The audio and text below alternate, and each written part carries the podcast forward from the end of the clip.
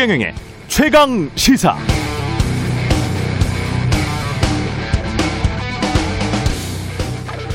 네, 코로나19로 죽은 미국인 사망자가 50만 명을 넘어섰습니다. 50만. 이게 어느 정도 숫자인지를 독자들에게 알려주기 위해서 미국의 워싱턴 포스트는 이런 비유를 했네요. 버스에 51명씩 태워서 버스들 간격은 2m 이내로 촘촘히, 버스들이 긴 행렬을 이뤄 떠나면 이 버스들 행렬로만 150km가 넘는다. 50만 명의 죽음을 150km가 넘는 죽음의 버스 행렬로 묘사한 것이죠. 50만 명이면 서울 종로구, 중구, 용산구 등 3개 자치구의 인구수를 모두 합한 숫자와 비슷한 수준입니다. 인구 100만 명당 코로나19 사망자 숫자를 따져도 미국은 1543명, 영국, 프랑스, 스페인, 이탈리아 등 이른바 서구의 대표적 선진국들도 미국처럼 인구 100만 명당 사망자 숫자가 1000명을 훌쩍 넘었습니다. 이런 궁금증이 생기지 않을 수 없습니다. 그렇게 찬란하게만 보였던 소금 운명이 코로나19에 왜 이렇게 속수무책으로 무참하게 당한 것일까? 정치, 사회, 경제, 문화적 요소와 공공의료 시스템의 차이까지 앞으로 관련 연구가 더 면밀히 진행돼야 할 것 같습니다만, 코로나19 이전과 비교해서 우리가 확실히 깨달아가고 있는 게 있다면 이런 거 아닐까요? 아, 저 나라들 무조건 따라가야만 하는 게 아니구나. 배울 건 배우고 반면교사로 삼을 건 삼아서 우리는 우리가 최대한 만족하고 행복할 수 있는 길을 스스로 찾아야 되는 것이구나. 참고로 한국은 인구 100만 명당 사망자 숫자 31명입니다. 네, 안녕하십니까. 세상에 이익이 되는 방송 최경영의 최강시사 출발합니다. 저는 KBS 최경영 기자입니다.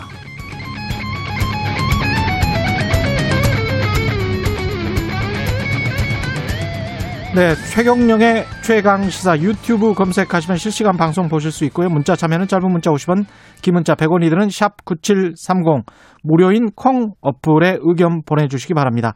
문자 참여하시면 추첨해서 모바일 커피 쿠폰 보내드리겠습니다. 오늘 1부에서는 더불어민주당 황운하 의원과 함께 중대범죄수사청 설치에 대한 입장 들어보고요. 2부에서는 국민의힘 이재호 상임고문의 이게 정치라오 만나봅니다.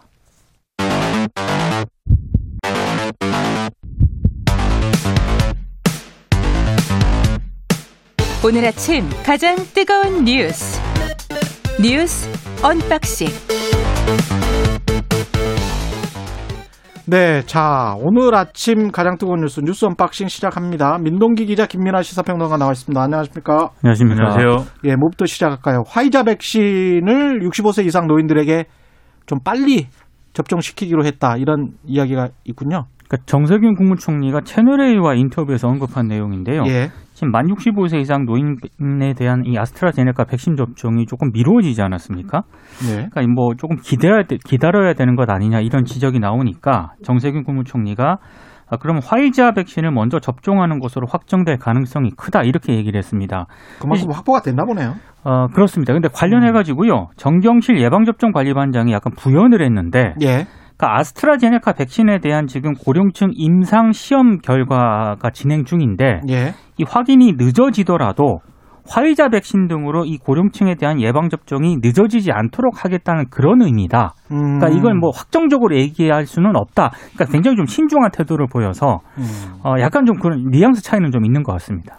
그러니까 이게 아스트라제네카 백신은 65세 이상 연령층에 접종을 못하게 된 상황, 그리고 그것이 4월 달에야 가능해진 상황인데, 그러면 이제 핵심으로 지금 이제 우리가 봐야 될 것이 3월 말 상황이거든요. 근데 정세균 총리 얘기는 3월 말에서 4월 초 정도에는 이제 이 화이자 백신을 좀 65세 이상이 계층에 맞힐 수가 있다, 이렇게 설명을 한 것인데, 지금 방역 당국은 그것보다는 애초에 이제 아스트라제네카 백신을 65세 이상에게도 접종을 시작을 하려면 임상 자료를 검토해야 되고, 임상 자료가 이제 나오는 게 3월 말입니다. 그렇기 때문에, 그런데 이 임상 자료가 3월 말에 다행스럽게도 예상대로 검토가 끝나서 4월 달부터 아스트라제네카 백신 접종을 시작을 하면 이제 큰 계획의 변동이 없는 것인데, 예. 그걸 못하게 될 경우에 화이자 백신을 대신 접종할 수 있다, 지금 이 얘기를 부연을 지금 한 것이기 때문에 지금 민 기자님 말씀대로 약간 뉘앙스의 차이가 있는 거거든요.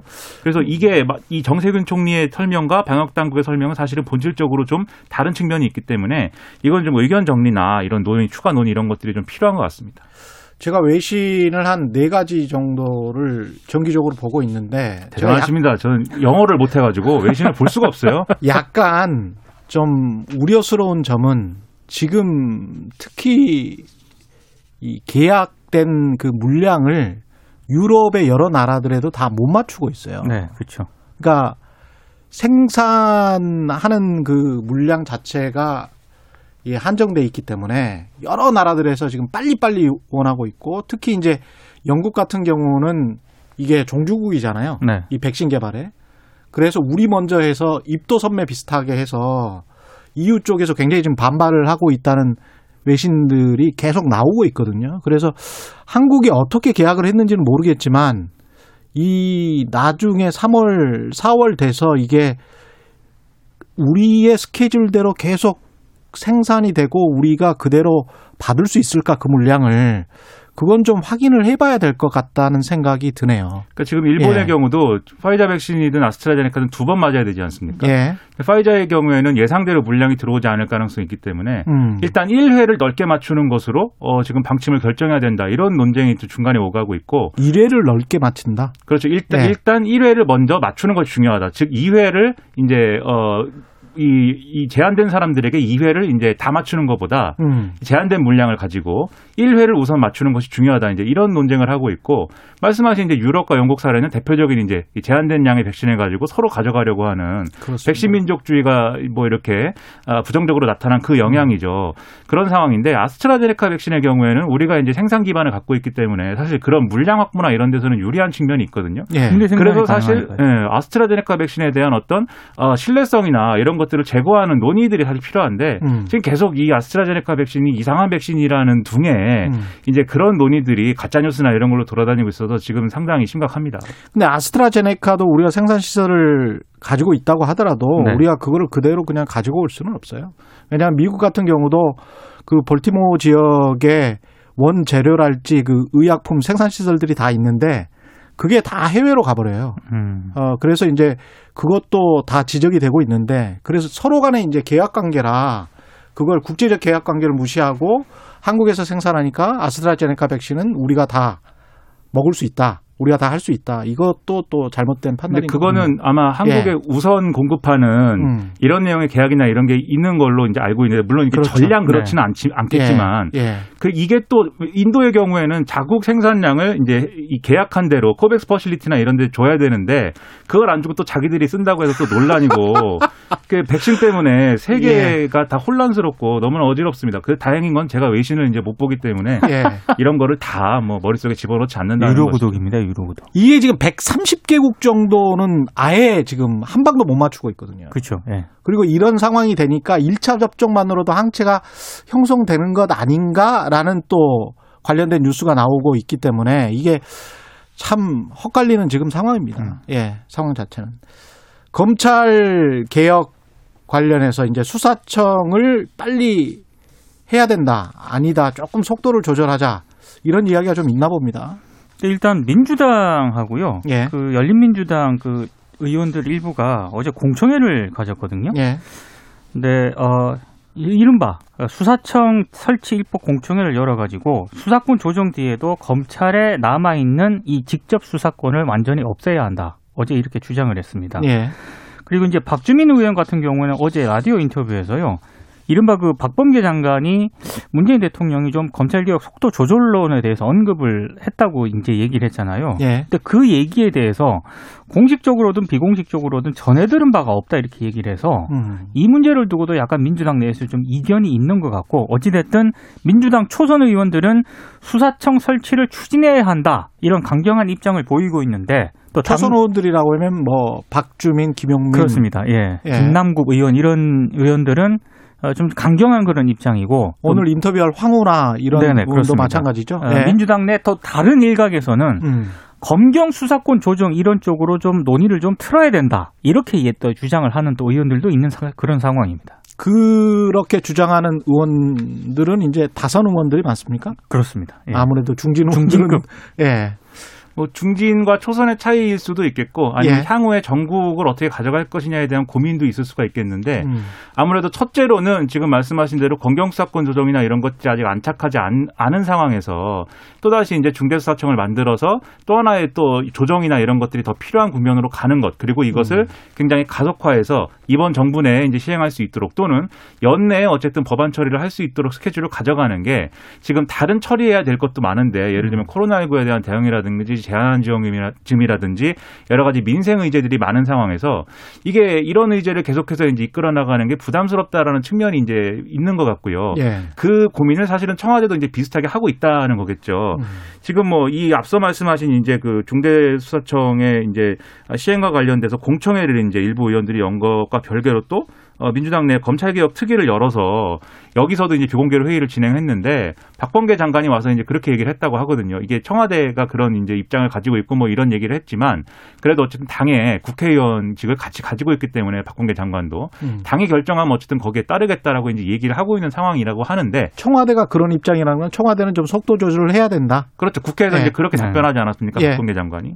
그래서 어쨌든 당의 입장을 따르겠다라고 입장을 이제 박범계 장관은 정리를 했지만 당 지도부가 이제 지금 이런 상황에 대해서는 내부 분열이 있거나 이런 상황에 대해서는 추가로 이제 의견 조율을 해야 되는 상황이라 예. 사실은 이게 어디로 튀는 것이냐 이거 아직 뭐 장담할 수 없는 것이죠. 362 플랜이 있더라고요. 362는 뭡니까? 그러니까 애초 3월에 이제 수사청 설치 법안을 발의를 하고 예. 6월까지 국회에서 처리하고 예. 1년 뒤에 시행한다. 아. 요게 이제 362 플랜. 이거는 누구의 플랜입니까? 요거는 이제 초선 의원들 중심으로 굉장히 강경론자들 그렇습니다. 중수청을 네. 빨리 설치하자. 설치해야 된다. 아, 그렇게 되는 거군요. 그러면 검경 수사권을 조정하는 쪽의 의견은 검찰과 경찰의 수사권을 한 6월쯤까지 대략 정리해서 마무리 짓자. 검찰 개혁을 뭐 이런 입장인가요? 일단 뭐 수사권 조정을 이제 안착시키는 것이 중요하다라는 입장이 있고 그다음에 지금 수사권 조정을 했지만 어쨌든 검찰의 직접 수사권이 남아 있는 것에 대해서는 그것을 이제 그것을 없애야 된다라는 취지의 논의가 이제 지금 중대수사청 논의로 가는 거 아니겠습니까? 예. 근데 그것에 대해서 이제 방금 말씀하신 거는 입법 스케줄을 이제 결국은 그 362 계획이라는 거는 연내에 어쨌든 이거 법안을 다 처리하고 예. 내년부터 즉 이 정부 내에 어쨌든 시행할 수 있는 기반을 만들자 이 논의거든요. 근데 이제 뭐 제가 계속 뭐 반대쪽 입장을 이제 같이 전해드리는데 반대쪽 입장에서는 어쨌든 간에 지금은 어쨌든 정권 말로 가는 그런 과정이기 때문에 뭘 개혁하고 뭘 지금 마지막으로 정리하고 어떤 것들을 챙길 것이냐에 대해서 개혁 과제들을 좀 우선순위를 조정해야 된다는 뭐 이런 입장인 것입니다. 그래서 이거를 가지고 또 이제 어떤 검찰개혁 논의 이런 것들로 계속 끌고 가는 게 앞으로 이제 뭐 얼마나 정치적으로 도움이 될 거냐에 대한 고민이 지금 여당은 있을 수밖에 없는 거죠. 이게 신현수 민정수석이 이제 유임된 거잖아요. 어정쩡하게 봉합이 된 건데 신현수 민정수석이 어떤 모종의 역할을 할 가능성도 있겠습니다. 이게 그동안의 보도를 종합해보면 어쨌든 신현수 수석의 경우에는 이제 이런 이 중대수사청을 여당이 좀 이렇게 논의를 가속화해서 끌고 가는 것에 대한 부담 이런 것들을 계속해서 얘기를 했다고 하는데. 그랬겠죠. 예. 문제는 이제 신현수 수석이 지금과 같은 상황에서 청와대 내에서 이제 어떤 역할을 하는 거냐에 대해서는 그것에 대해서는 지금 뭐 장담할 수 없는 상황인 거죠. 왜냐하면 문재인 대통령이 어쨌든 지금 신현수 수석이 거취를 일임해놨다라고 얘기한 상황에서 예. 그 거취를 일임한다는 게 재신임을 한다는 것인지 아니면 앞으로 뭐 교체를 하겠다는 것인지에 대해서 명확하게 이제 입장을 밝힌 바가 없고 예. 그러다 보니까 오늘 신문들에서는 사실 신현수 수석의 거취라는 것이 한정돼 있는 거 아니냐 그래서 재보선까지냐 아니면 정말 후임을 결정할 때까지냐 아니면 윤석열 총장의 임기가 끝날 때까지냐 이렇게 예. 좀 몇 가지 시점에 따라서 시나리오가 있을 수 있겠네. 그렇죠. 그렇게 예. 해서 출구 전략을 만드는데 다만 신현수 수석이 물러나는 맥락을 뭔가 검찰과의 어떤 뭐 이런 힘겨루기 상황에서 신현수 수석이 낙마했다 이런 그림을 만들고 싶지 않은 그런 이제 청와대의 의사가 반영되어 있는 거 아니냐 이렇게들 해석을 하고 있거든요. 그러니까 청와대 마지막 개편에서 같이 묻어갈 수도 있는 그런 모양새를 그렇죠. 생각할 수도 있겠습니다. 그래서 예. 복귀하는 데는 성공을 이제 시켰지만 예. 지금 신수석이 과연 지금 상황에서 어떤 역할을 할 수 있을 것인가. 그래서 강경하는 사람, 강경론자들은요, 결국에는 어찌라도 문재인 대통령의 반기를 들은 것이다. 그러니까 여당 내 강경론자. 네, 청와대 내에서도. 청와대 내에서도. 반기를 들은 것이고, 그래서 계속 참으로 두는 것 자체가 적절하지 않다라는 얘기가 계속 나오고는 있는 상황입니다. 그래서 그런 시나리오면 신현수 수석이 청와대 내에서 이런 이슈들을 조율하고 이런 것에 막 앞장서서 자기 의견을 이렇게 좀 관철시키기는 지금 어려운 구조인 거 아니냐, 이런 진단도 이제 있는 상황입니다. 그리고 오늘 뭐 보수 언론 보도를 보니까 신 수석도 그냥 공을 문재인 대통령에게 넘긴 것일 뿐 본인이 사의를 접은 건 아니다. 또 여기에 또 보도를 중점을 둬서 보도를 하더라고요. 그래요? 알 수가 없네. 여전히 불씨가 좀 남아있는 그런 상황인데 알 수가 없는 것을 이렇게 지금 세 명이 모여가지고 이럴 수도 있고 저럴 수도 있고 추정을 하고 있는 겁니다. 열심히 생각을 해보는 겁니다. 좋은 말로 추정과 분석.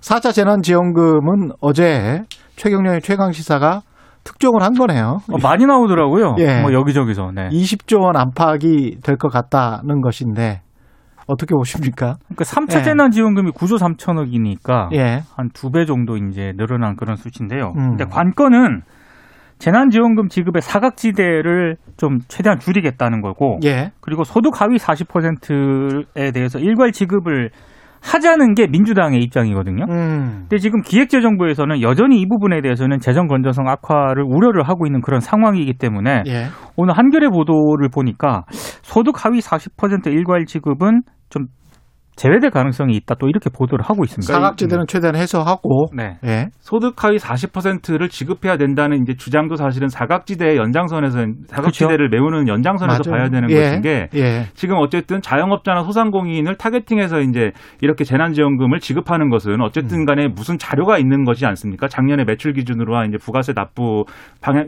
내역이라든가 이런 걸 기준으로 해서 이제 할 건데, 근데 거기서 빠지는 이제 그 사각지대가 있기 때문에 그것을 보완하기 위해 그래서 하위 40%도 보편적 지급을 해야 된다. 이제 이 얘기를 지금 하는 것인데, 이게 항상 하위 40%를 그러면 어떻게 산정할 것이며 늘 그 논란이 있는 거죠. 39%와 41%의 차이는 뭐냐. 이 논란으로 갈 수가 있고, 그다음에 재원의 문제 이런 것이 같이 있으니까 기재부가 반대하는 건데, 근데 이게 사실은 이런 논란이 계속되지 않았습니까? 그래서 사실 사각지대를 최소화하기 위해서는 자영업자들이 올해 이제 뭐 사업자 등록을 한 분들이든 지난해 한 분들이든 매출을 빨리 파악할 수가 있어야 되고, 그리고 손해를 얼마나 입은 것인지 현황 파악이 가능할 수 있도록 시스템을 마련하는 것이 더 중요하다라고 지난해에도 많이 지적을 했습니다. 그래서 사실 기재부나 관계부처가 이제서야 이제 뭐 연구 용역을 주고 뭐 이런 단계이기 때문에 이런 시스템이 늦어진 거에 대한 여러 가지 지금 부작용이 이런 논의로 지금 이어지고 있다, 이런 분석도 있거든요. 그러니까 말씀하신 한겨레 사설도 그런 취지로 이제 비판을 막 하고 있는데 이건 좀 기재부가 뭐 이 내용에 대해서 반대할 수도 있겠지만 이건 좀 새겨 듣고 뭔가 이제 뭐 대안을 마련해 주든지 보완책을 찾아야 될 것 같습니다. 새겨드릴 것 같지는 않은데요. 그래서 제가 이렇게 열심히 말씀드렸는데 이렇게 안 새겨드릴 거야 이렇게 얘기하면 저는 좀 그렇잖아요. 이게 공생이라는 차원도 중요하지만 지속가능한 성장이라는 차원에서 자본주의에서 이 문제가 계속 아주 이제 자연스럽게 나오잖아요. 보편적인 지원금이랄지 이거는 뭐 미국이나 유럽에서 다 그런 이야기들을 하고 있는 것이기 때문에 왜 이런 게 이렇게 자연스럽게 나오냐에 관해서 우리가 고민을 해봐야 되는데요. 이게 그대로 놔두면 잘못하면은 지속가능한 성장이 아니고 자본주의가 공멸할 수 있겠다라는 그런 위기의식 때문이에요. 결국은 재난지원금에서 자본주의까지. 기획재정부의 논리는 항상 변함이었거든요. 재정 건전성이 악화가 된다, 우려가 된다. 그런 식의 논리면은 지금 미국이나 유럽 같은 경우에는 이미 재정이 뭐 거덜이 났어야 되는 그런 상황인 거죠. 그러니까 이제 굉장히 좀 어려운 상황에서 고기라도 좀 먹으면서 힘을 차려서 일해보자. 그래서 생산력을 높여서 GDP를 올리면 부채 비율이 떨어지게 돼 있거든요. 그 GDP의 그 숫자가 분모기 때문에 그러면 재난지원금을 해서 국채를 뭐 발행을 했다고 하더라도 그 부채가 늘어난 것보다 GDP가 더 늘어나면 그 총수가 늘어나면 이제 그 부채 비율은 떨어지게 돼 있는 거죠. 그래서 그거를 가지고 이제 생각을 해보면 나중에 비용이 만약에 GDP가 이렇게 지원해주지 않는다면 GDP가 성장을 안 하고 그 생산량이 줄어들어 버리면 비용이 나중에는 더 들게 될 가능성이 높아요. 그 비용에 관해서도 좀 생각을 해야 되는데. 그러니까 마중물론인데 근데 마중물도 어쨌든 효율성은 따져봐야겠죠. 그렇죠. 그러니까 저는 뭐 이걸 다 반대한다 이런 취지가 아니라 어쨌든 효율적으로 하기 위해서 보편지급만이 답은 아니다. 이거는까지는 동의할 수 있는데 그렇습니다. 그런 선별지급을 제대로 할 수 있는 시스템을 과연 지금 갖추고 있는 거냐. 그게 네. 없으니까 사실은 계속 이 소모적인 논쟁을 할 수밖에 없다. 맞는 말씀입니다. 이게 이제 안타깝다는 겁니다. 예, 뉴스 언박싱 민동기 기자 김민아 평론가였습니다. 고맙습니다. 고맙습니다. KBS 1라디오 최경영의 최강시사 듣고 계신 지금 시각 7시 40분입니다. 오늘 하루 이슈의 중심. 당신의 아침을 책임지는 직격 인터뷰. 여러분은 지금 KBS 1라디오 최경영의 최강시사와 함께하고 계십니다. 네, 더불어민주당이 검찰개혁 시즌2라고 불리는 중수청, 중대범죄수사청 설치에 속도를 내고 있습니다. 하지만 당내에서 이견이 좀 있는 것 같네요. 당분간 검경 수사권 조정을 안착시키는데 주력하자. 이렇게 이야기하는 쪽과 수사청 설치해서 검찰이 직접 수사권을 조기에 완전 회수해야 한다. 이런 의견들이 맞서고 있다고 합니다. 속도를 내야 한다는 입장, 더불어민주당 황운하 의원과 자세히 이야기 나눠보겠습니다. 안녕하십니까? 안녕하세요. 예. 일종의 이제 강경론입니까? 이건? 강경론이 아니고요. 예. 네, 이것이 그 특위, 검찰개혁 특위에서 논의가 진행 중인 사안이고, 이 특위는 당에서 예, 특위를 구성하자고 한 것이거든요. 예.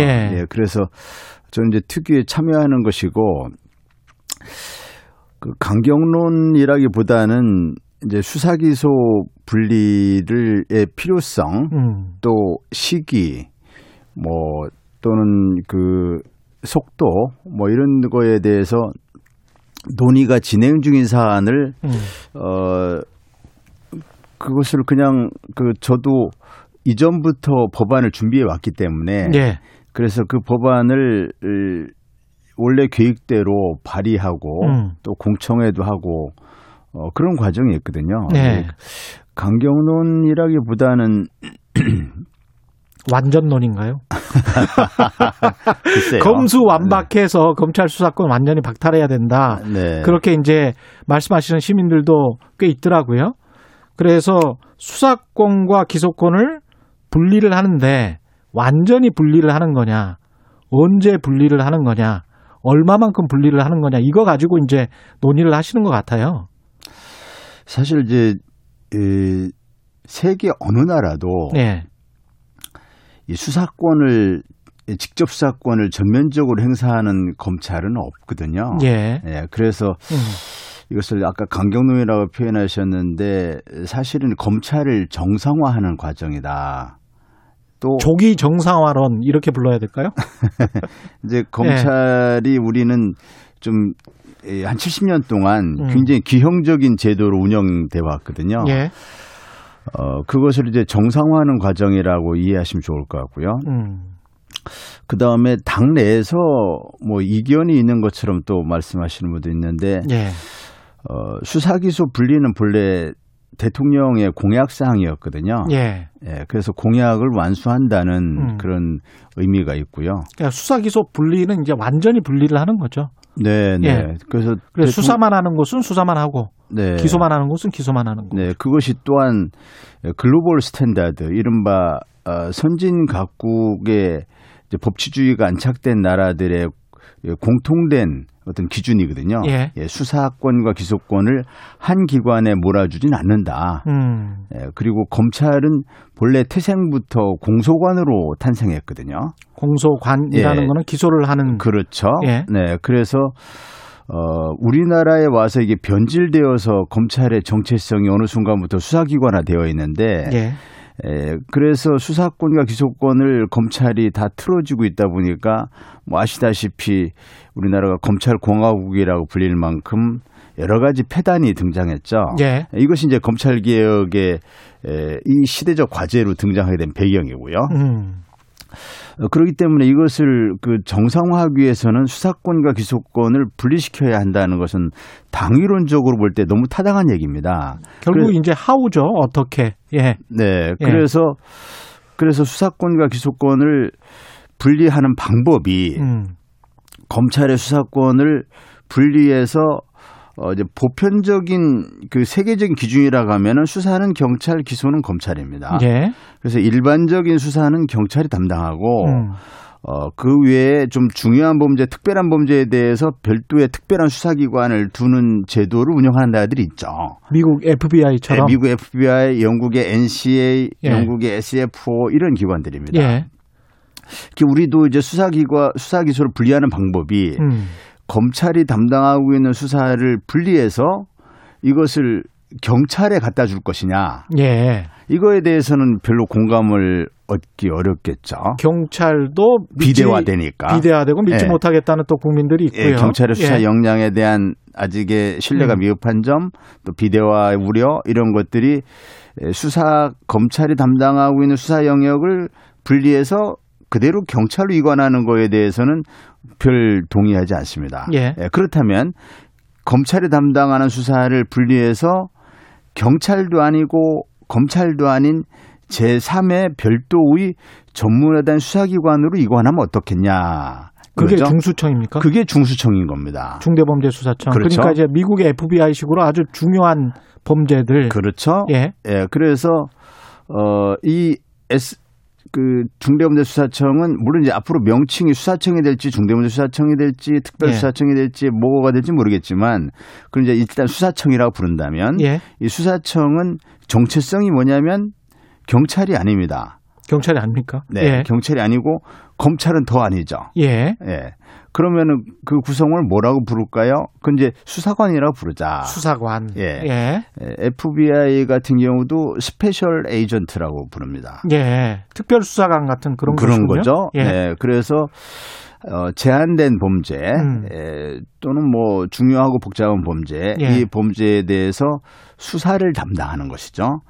수사를 담당한다는 것은 기소는 담당하지 않는다라는 것이죠. 예. 예. 그러면 이 중수청에 관한 이견은 당내에 말씀하신 것처럼 예. 없는 겁니까? 잘못 알려진 겁니까? 아니면 언론이 지금 소설을 쓴 겁니까? 예. 제가 언론 보도를 보니까 뭐 예. 속도 조절론이니 이견이니 이런 예. 보도들이 있더라고요. 제가 어저께 들은 얘기로는 대통령께서 말씀하신 내용도 뭐 속도 조절에 관한 말씀은 아닌 걸로 저는 듣고 있고요. 정확한 워딩이 뭐였습니까? 수사권 개혁을 안착시키는 것이 중요하다. 수사권 개혁을 안착시키는 것이 중요하다. 예, 그다음에 반부패 수사 역량이 후퇴되어서는 안 된다. 반부패 수사 역량이 후퇴돼서는 안 된다. 예, 두 가지 말씀은 다 대통령께서 법무부 장관에게 일상적으로 당부하실 수 있는 말씀이죠. 그러네요. 원칙적인 예, 이야기이네요. 예, 예, 예. 그리고 그것은 수사기소 분리와 병행해서 추진될 수 있는 내용들입니다. 아. 예. 그래서 그거 먼저 안착시키고 수사기소 분리 그것이 아니고 같이 갈 수 있다. 그렇죠. 그 별개의 문제고 병행될 수 있는 것이기 때문에 예. 그 속도 조절론으로 해석하는 것은 잘못된 또는 과도한 또는 일부의 희망사항이 반영된 해석 같고요. 일부의 희망사항. 예, 예. 예. 어떤 분들이. 일부라는 거는 검찰, 보수 언론 이런 걸 말하는 거겠죠. 아, 네. 네. 예. 수사청 설치를 좌초시키고 싶은 그분들이 이제 속도 조절론이라고 이렇게 포장을 하는 것 아닌가. 예, 좀 왜곡해서 좀 무리한 해석을 하고 있다고 보고요. 야권에서는 중수청을 통해서 이걸 설치해서 검찰을 무력화시키려고 하는 것이다. 그래서 정권 수사를 하고 있던 검찰을 방해하고 있는 것이다. 힘을 빼는 것이다. 뭐 이렇게 주장을 합니다. 우선 예. 그 제 법안에 따르면 문재인 대통령 임기 내에 이것이 시행되지 않습니다. 아, 예, 예. 그렇기 때문에 문재인 대통령 임기 말에 정권 뭐 수사를 무력화한다는 것은 사리에 맞지 않는 이야기고요. 시행은 언제 되나요? 의원님 법안은? 내년 7월 이후가 될 겁니다. 제 법안대로 된다면. 예. 네. 그렇기 예. 때문에 임기 끝난 이후죠. 그렇죠. 예. 네, 그래서 그 안 맞는 말씀이고 그다음에 이 수사기소 분리 법안은 야권에서도 일찌감치 주장했던 내용입니다. 예. 곽상도 의원이 수사기소 분리를 내용으로 하는 수사청 법안을 지난 20대 국회 때 발의를 했었거든요. 아, 예. 그 법안 본 것 같아요. 예. 예. 그것이 예. 수사기소 분리 법안입니다. 그래서 야권에서도 수사기소 분리를 내용으로 하는 수사청법을 발의를 했었고요. 예. 야당의 많은 전문가분들, 이 분야의 전문가분들도 일찍이 수사기소 분리를 주장해 왔습니다. 네, 그 법안 그 초입 부분에 보니까 수사권과 기소권을 다 함께 가지고 있는 그런 사례는 없다. 그렇죠. 이러면서 이렇게 그래서, 비판을 했더라고요. 네, 그래서 수사기소 분리라고 하는 것은 아까 말씀드린 것처럼 글로벌 스탠다드이기도 하고 여야 간에도 공감이 형성된 그런 내용이거든요. 예. 그래서 야당이 지금 여러 가지 정치적인 이유로 반대는 할 수 있겠지만 속마음으로 들어가면 반대할 의원이 별로 없을 것 같습니다. 본질적으로는 찬성할 것이다. 네, 그리고 지금이니까 검찰이 청와대를 공격해주고 뭐 정권을 공격해 주니까 지금은 야당이 검찰을 한 편이라고 생각하고 검찰을 응원하겠지만 예. 사실 과거로 보면은 검찰의 주된 표적은 야당이었거든요. 그랬었죠. 예. 과거 검찰이 정권의 신여일 때는 검찰의 무리한 수사에 주된 희생을 당하는 쪽은 야당이었어요. 그랬죠. 그래서 정치 공작적 수사 뭐 이런 이야기 그렇죠. 많이 했죠. 그래서 검찰의 무리한 수사로 인한 그 폐단은 여야를 막론하지 않고 다 공감할 겁니다. 그래서 전 여야 간에도 큰 이견이 있을 수 없다고 보고요. 역시 당 내부에서도 대통령의 공약 사항이고 지금이 아니면 이제 속도 조절 말씀하시는데 지금이 아니면 지금이라는 것은 상반기 내가 아니면 상반기 내 통과되지 않으면 현실적으로 여러 가지 이제 향후 예상된 정치 일정상 21대 국회 내에 처리가 어려울 수 있고 이제 하반기부터 대선 국면으로 가지 않습니까? 9월부터는 전당대회를 하고 그래야 되잖아요. 되죠. 그리고 대선 국면으로 가고 내년에 대선이 치러지고 정권이 어쨌든 뭐 어떻게 된지 바뀌지 않습니까? 그 이후에 이것이 계속 그 어떤 현안으로 등장하기는 쉽지 않죠. 그러니까 여름까지 하지 않으면 동력을 잃어버릴 것이다. 그럴 수 있죠. 그런데 수사기소 분리는 모두가 공감하는 검찰개혁의 최종 종착점이거든요. 이 마땅히 해야 할 일을 지금 하지 않으면 못할 수 있다면 다른 대안이 없는 겁니다. 신현수 민정수석 파동이라고 불러도 좋을 것 같습니다만 이 파동이 영향을 미칠 가능성은 전혀 무관하다고 봅니다. 무관하다고 보세요? 네. 신현수 민정수석 뭐 그 관련 부분은 검찰의 인사와 관련된 부분이고요. 중대범죄수사청 수사기소 분리와는 전혀 무관한 내용이라고 봅니다. 중수청의 수사관은 그러면 검사가 만약에 현역 검사가 지원하면 그 사람 수사관입니까? 그냥? 수사관이죠. 검사의 옷을 벗고 사법경찰관 신분으로 오는 겁니다. 경찰이 지원해도 경찰이 수사관이 되는 거고 검사 출신이든 검찰 수사관 출신이든 경찰 출신이든 모두가 똑같은 수사관 신분입니다. 그럼 똑같이 이제 어떤 5급부터 시작할 거냐 4급부터 시작할 거냐 이런 이야기도 있겠네요. 그건 이제 신규 채용을 할 때 어떤 분은 경력이라든지 뭐 이런 걸 볼 때 1급으로 채용하는 분도 있고 어떤 분은 5급으로 채용하는 분도 있고 그러겠죠. 그리고 이제 경찰 출신이냐 뭐 검사 출신이냐에 따라서 그 안에 알력과 다툼이 생기지도 않을까 그런 생각도 드는데. 뭐 이제 다원화라고 한 측면에서는 긍정적으로 볼 수 있고요. 경찰 일색, 검찰 일색 이것은 오히려 부적절하겠죠. 그래서 경찰 출신, 검찰 출신이 적절한 다양하게. 비율로 섞이는 것이 구성의 다양성이 오히려 바람직하다. 나중에는 차츰차츰 이제 신규 채용을 하게 될 것이고. 그렇죠. 처음에는 경력직을 채용하게 될 것이고 이제 점차 신규 채용으로 가겠죠. 알겠습니다. 오늘 말씀 감사하고요. 더불어민주당 황운하 의원과 이야기 나눠봤습니다. 고맙습니다.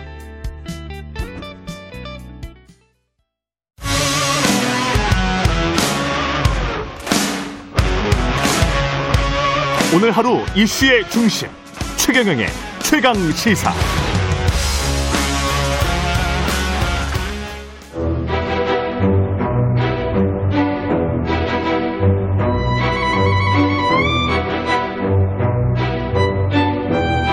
이재호의 이게 정치라오. 네, 이재호의 이게 정치라오. 국민의힘 이재호 상임 고문님 매달 월간으로 모셔서 여의도 정치의 뜨거운 현안들 야당의 눈으로 자세히 들여다보고 있습니다. 오늘도 국민의힘 이재호 상임 고문 연결돼 있습니다. 안녕하십니까? 안녕하십니까? 신현수 민정수석 사의파동 이야기부터 여쭤볼게요. 지난 상황을 좀 복기를 해보면 이게 어떤 일이었습니까? 신수석이 예. 그 법조계 안팎에서 상당히 신망을 받는 사람인데 예. 그 자기 뭐 소신대로 좀 해보려고 했겠지요.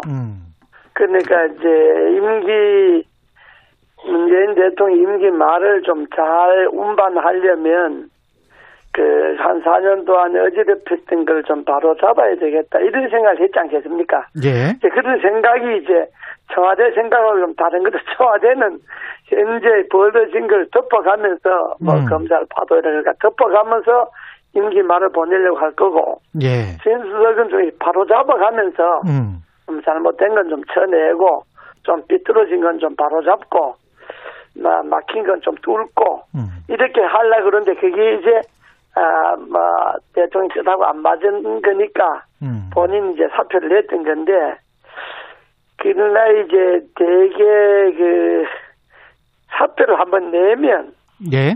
사표를 낸다 소리를 가볍게 해서도 안 되지만은 공직자가 예. 고위공직자가 그리고 한번 입 밖에 나온 말은 다시 주워 담으면 그 소신 없는 사람이 되어버려서 좀 신뢰가 떨어지죠.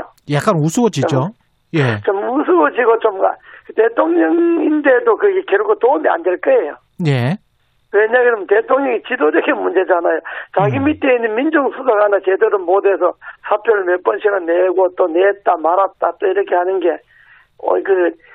고위 정치인일수록 신뢰를 먹고 사는데 대통령도 그러고 민정수석도 그러고 좀 우습게 된 거죠. 신수석이 뭔가를 바로잡고 싶어했다. 검찰과 관련해서 그거는 뭘까요? 예를 들어서 이제 울산시장 선거라든지 월성 1호기 사건이라든지 예. 나의 몹된버스 사건이라든지 예. 동부지소 코로나 확산 사건이라든지 예. 또 김학의 차관의 뭐 불법 출금 금지 사건이라든지 뭐 이런 것들을 이제 지금 소위 말하는 권력형 5대 비리라고 하잖아요. 그것을 청와대는 가급적 막 현 상태에서 그냥 덮어 나가려고 할 것이고 예. 국민들 감정 그건 이제 밝혀야 된다는 이야기니까 신수석은 막 그걸 좀 원칙대로 검찰에 맡겨서 좀 엄정하게 수사하면서 또 넘어가려고 할 거고 막 그런 거 아니겠습니까? 그러니까 청와대는 권력형 비리를 덮으려고 할 거고 신수석은 그걸 막 밝힐 건 밝히고 또 뭐 따질 건 따지고 처벌할 건 처벌하고 이렇게도 넘어가려고 할 거고 이제 그런 차이가 아니겠습니까? 그 청와대가 덮으려고 할 거라는 거는 그 이재호 고모님의 이제 주장이신 것 같고 5개 범죄라고 네, 하는 거는 이제 또 국민의힘이랑 신수석의 생각이 똑같다라는 쪽으로 들리기도 하는데요. 너무 빙의해서 말씀하시는 거 아닙니까? 근데 그건 내 입장에서 이야기하는 거니까. 예. 아니 내가. 이게 KBS가 맨날 여당 소리만 주로 많이 하는데. 또 그것도 조금 좀. 예. 야당 소리도 좀 들어야 되니까. 예. 그거는 내 입장에서 하는 이야기니까. 예. 아마 내 이야기가 국민의 그 감정하고 거의 비슷할 거예요. 그렇게 말씀하시는 거군요. 예. 앞으로는 어떻게 해야 될 것 같습니까? 근데 지금 이번에 자세히 보면요. 예.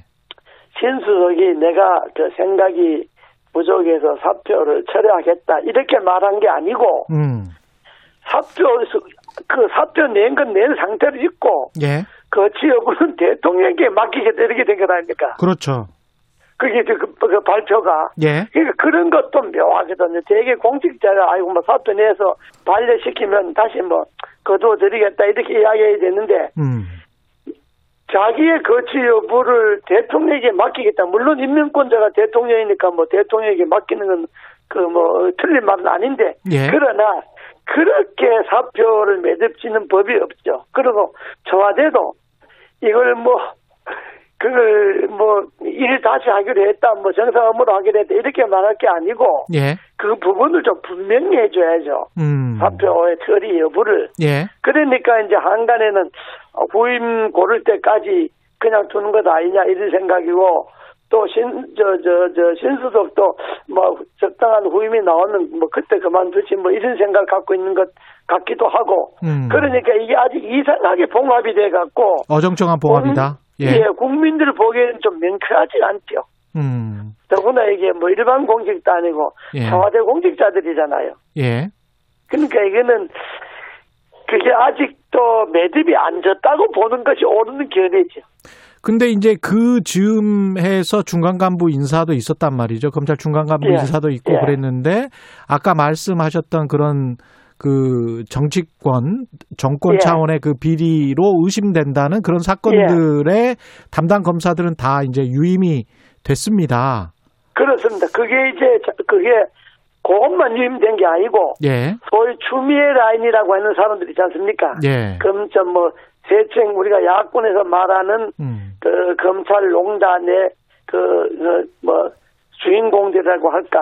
예. 검찰 비리를 덮으려고 하는 사람들이라고 하는 그 추미애 라인이라고 하는 사람들은 그대로 다 있잖아요. 건재하잖아요.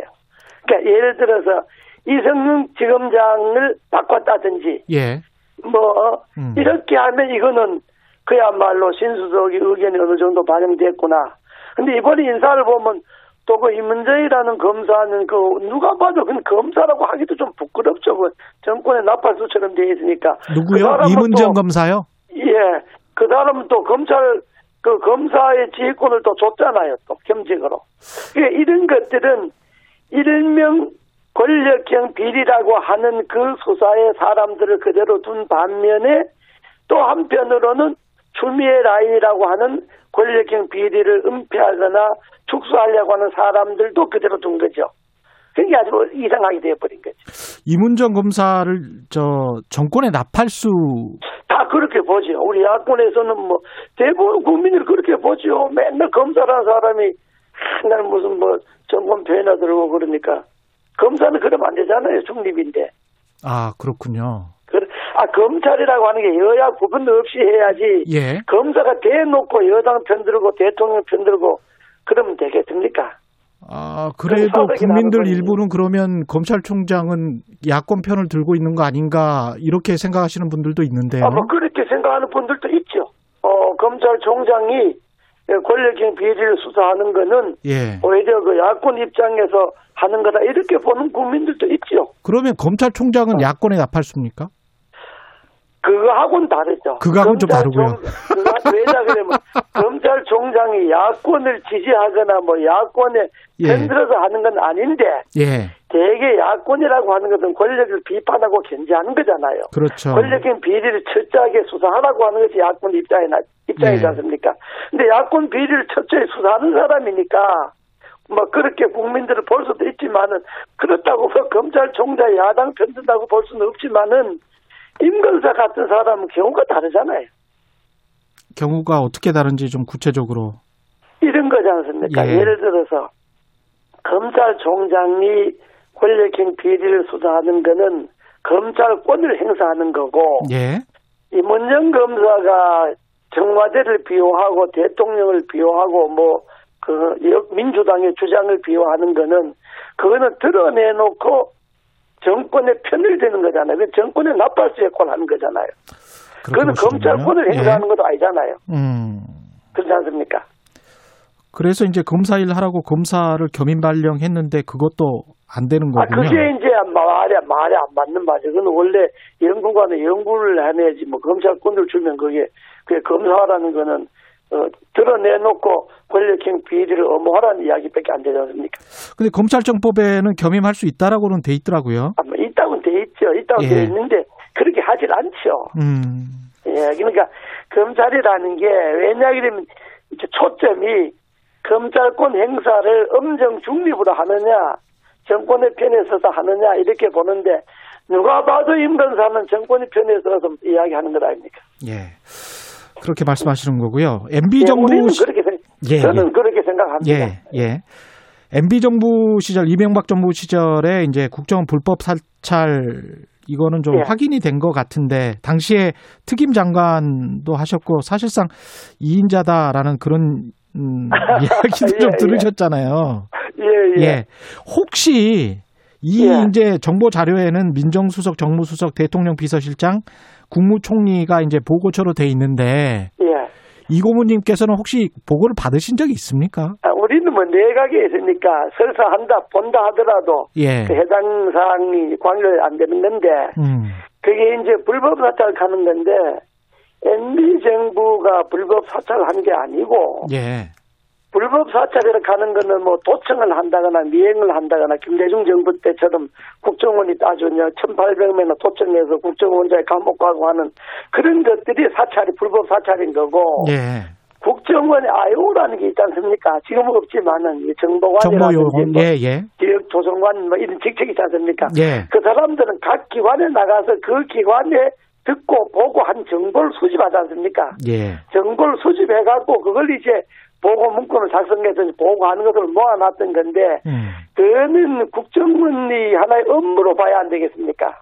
아이오가. 근데 국정원의 업무가 예. 각 기관 지방자치 단체 할 것 없이 각 정부기관뿐만 아니라 웬만한 데는 다 나가 있지 않습니까? 예. 나가면 그 사람들 하루 종일 나가서 하는 일이 듣고 보고 한 소위 정보를 그럴 것도 없지만 어쨌든 그 사람들 듣고 보고 한 걸 써갖고 문건을 내는 것 아닙니까?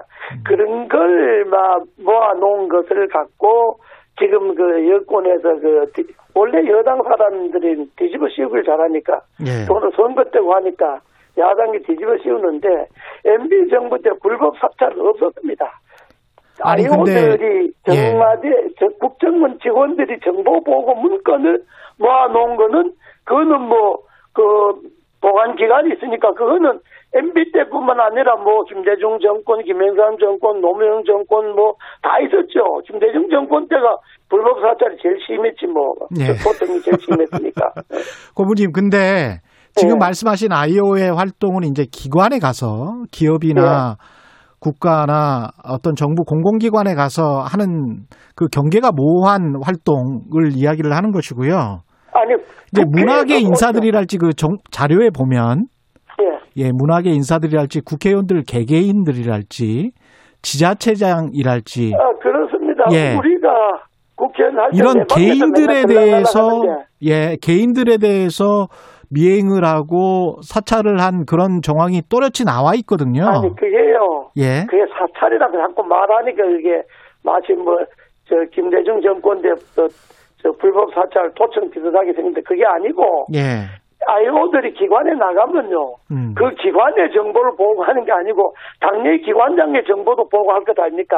아니 연예인들 같은 경우는 기관이 없잖아요. 그냥 개인들 있지 않습니까? 문학의 인사들은 개인들인데 문학의 단체라든지 그런 게 있을 거고 예. 출입처가 있을 거고 국회도 국회의원들 우리 방에서 맨날 와서 듣고 보고 가고 그러죠. 이제 그런 걸 이제 적어 올리는 건데 제가 알기로는 예. 또 제가 정부의 걸 다 아는 건 아니니까 제가 모르는 게 뭐가 있는지는 모르겠지만은 예. 제가 아는 한에는 그거는 국정원 직원들이 업무의 하나인 각 기관이나 인사에 대한 정보 보고에 불과하지 그 문건을 공개하면 되죠. 불법 문건이 어떤 건지. 공개해라. 어떻게 불법한 네. 건지. 그러면 앞으로 그런 활동을 국정원이 계속해도 된다는 말씀입니까? 아니 그건 이제 2013년에 국회 국정원 개혁 특위에서 IO 제도를 없앴죠. 예. 예, 그때 이제 IO가 역기능도 많고 그렇다 그래갖고 그때 국회에서 국정원 개혁 특위에서 그걸 IO 제도를 없애버렸죠. 예. 그 후에는 나는 그게 없는 걸로 알고 있는데 요즘은 또 있는지 모르겠습니다만은. 알겠습니다. 예, 예. 역시 고모님의 이 정치적인 이 화술 이거는 정말 대단하신 것 같습니다. 제가 난 예. 사실만 말하잖아요. 예, 사실만 말하시는 거군요. 내가 모르는 예. 내가 이명박 정부 때 장관이라 그래서 예. 내각의 장관들이 청와대 돌아가는 거나 뭘 다 아는 건 아니잖아요. 예, 그렇습니다. 예. 그렇죠. 그러니까 내가 모르는 게 뭐가 있는지는 모르겠지만은 내가 아는 한에는 MB 정부 때 불법 도청 없었고, 도청 예. 물론 없었지만은 사찰 가는 건 없었고, 오늘 여군 자꾸 박영준 시장 후보 갖고 거론하는데, 예. 그건 정치적 공작에 불과합니다. 그러면은 예. 박 수석이라는 사람이 그 근처도 갈 사람도 아니고. 박형준 후보 말씀 나와서 그런데 서울시장 예. 이야기 좀 해볼게요. 아, 예, 예, 예. 지금 여야 선거 전 뜨거운데 예. 일단은 야당 후보들은 토론을 많이 해서 예. 여러 가지 평가가 나왔습니다만은 거기 그 당원 위주로 된 평가단에서는 나경원 3승이다 이렇게 이야기를 하고 있는데요. 누가 제일 고모님께서는 누가 제일 잘한 것 같습니까? 저는 뭐 다 비슷비슷하더라고요. 비슷비슷해요? 예, 뭐 예. 특별히 누가 잘했다 뭐 저도 좀 눈여겨봤는데 예. 예. 눈여겨봤는데 그 나경원 후보나 오세훈 후보가 하는 것도 봤고 예. 또 안철수 후보나 금태섭 후보가 하는 것도 봤는데 토론에 있어서 우애를 가리기는 좀 어렵고 예. 누가 이제 자기의 그 정치적 소신이나 정책의 그 실현 가능한 것을 진정성 있게 이야기하느냐 막 이런 차이는 좀 있을 수가 있는데 나 뭐 큰 차이는 있겠습니까? 그 뭐가 이 사람은 뭐가 좀 부족하더라 이런 거는 혹시 조언해 주실 건 없나요? 뭐 본인들은 다 열심히 하는데 예. 내가 그 후보들인데 조언을 한다면 이번 시장 1년짜리잖아 임기가 예. 이제 유권자들 피부에 와닿게 하려면 내가 시장이 되면 내 임기 1년 동안에 뭔 확실하겠다 이런 게 딱 있어야 되잖아. 예를 들어서 뭐 이명박 시장 그러면 천개천 이렇게 이야기하듯이 뭐가 내가 1년도 안에 뭐 하나 확실하겠다. 요게 있어야 되는데 그냥 뭐 부동산 몇십만 원 몇십만 원 이러니까 듣는 사람들은 그냥 뭐 그냥 허황하게 들리죠 다들. 차별성을 어떻게 가져갈 것이냐 그게 중요하다. 그렇죠. 그리고 네. 구체성. 그리고 시민들이 피부에 와닿게 아 저 사람 시장 되면 저거 하나는 확실하겠구나. 예. 뭐 요게 있어야 되는데 난 후보들의 그게 없는 것 같아. 안철수와 국민의힘 후보 중에 누구로 단일화가 될 것 같습니까? 그걸 이야기하면 되겠습니까? 아니 고모님의 또 해안과 식견이 있으시기 때문에 아, 지금 여론조사로 드러난 걸로 보면 예. 안철수 후보가 제일 유리한 것 아닙니까? 고모님도 그렇게 판단하세요? 아니 뭐 여론조사상 그러니까 우리가 뭐 그거 보고 따라가는 거지. 약간 좀 추이가 떨어지는 느낌은 있거든요. 안철수 후보가 초기에 비해서. 그런데 예. 근데 결국은 이제 문제는 국민의 후보들끼리 문제가 아니고 예. 국민의힘 야권 후보들끼리 여당 후보와 1대1로 붙었을 때 누가 이길 수 있느냐. 경쟁력이 누가 있겠느냐, 그 본선 누가 또 가장 적합하냐 이런 문제지 않습니까? 예. 그런 거 보면 현재 여론조사상으로는 뭐 그래도 안철수 후보가 제일 좀 낫다. 그런데 안철수 후보가 야권 후보로 단일화된다 하더라도 예. 여권 후보하고 1대1로 붙으면 그렇게 쉬운 게임은 아닐 겁니다. 쉬운 게임은 되지 않는다. 예, 예. 아주 어려운데 본인이 더 많은 노력을 해야 되고 더 많은 발품을 팔아야 될 거예요. 재보궐선거 결과가 어떻게 되든 만약에 야당이 국민의힘이 두 개를 다 이긴다면 서울과 부산을 네. 다 이긴다면 정계 개편은 어떻게 될까요? 야권발 정계 개편. 현재로 봐서는 뭐 다 이기는 걸로 봐야 안 되겠습니까? 예. 그렇게 이제 생각하시. 예. 저는 뭐 그런 생각을 하는데. 예. 저는 이긴다고 생각하는데. 그렇게 되면 정계 개편은 어떻게 되는 건가요? 이렇게 되겠죠. 야당의 예를 들어서 안철수 후보가 단일 후보가 돼서 이겼다. 예.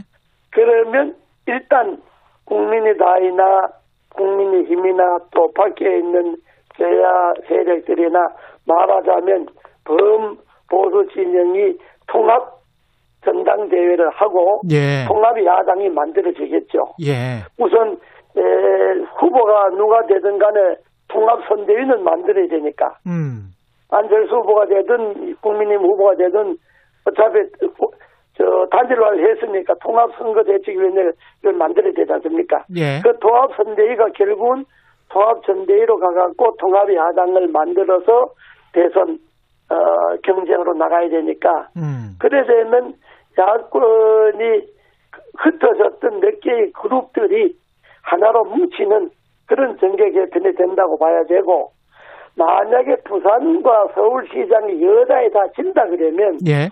이번에 원래 여당이 후보를 안 내야 되는 거죠. 그런데 당은 바꿔갖고 후보를 내는데 예. 국민이 심판했다고 보고 그러면 아마 문 대통령의 내임덕이 더 가소가 될 거예요. 내임덕이 네. 가소가 되고 민주당 내부가 분열되기가 쉽죠. 아, 네. 여권이란 거 원래 권력이 빠지면 분열되니까. 그렇게 보시는군요. 예, 예. 알겠습니다. 고맙습니다. 오늘 말씀. 예. 예, 감사합니다. 예, 감사합니다. 예, 국민의힘 이재호 상임 고문이었습니다. 공정, 공익, 그리고 균형. 한 발짝 더 들어간다. 세상에 이익이 되는 방송. 최경영의 최강시사.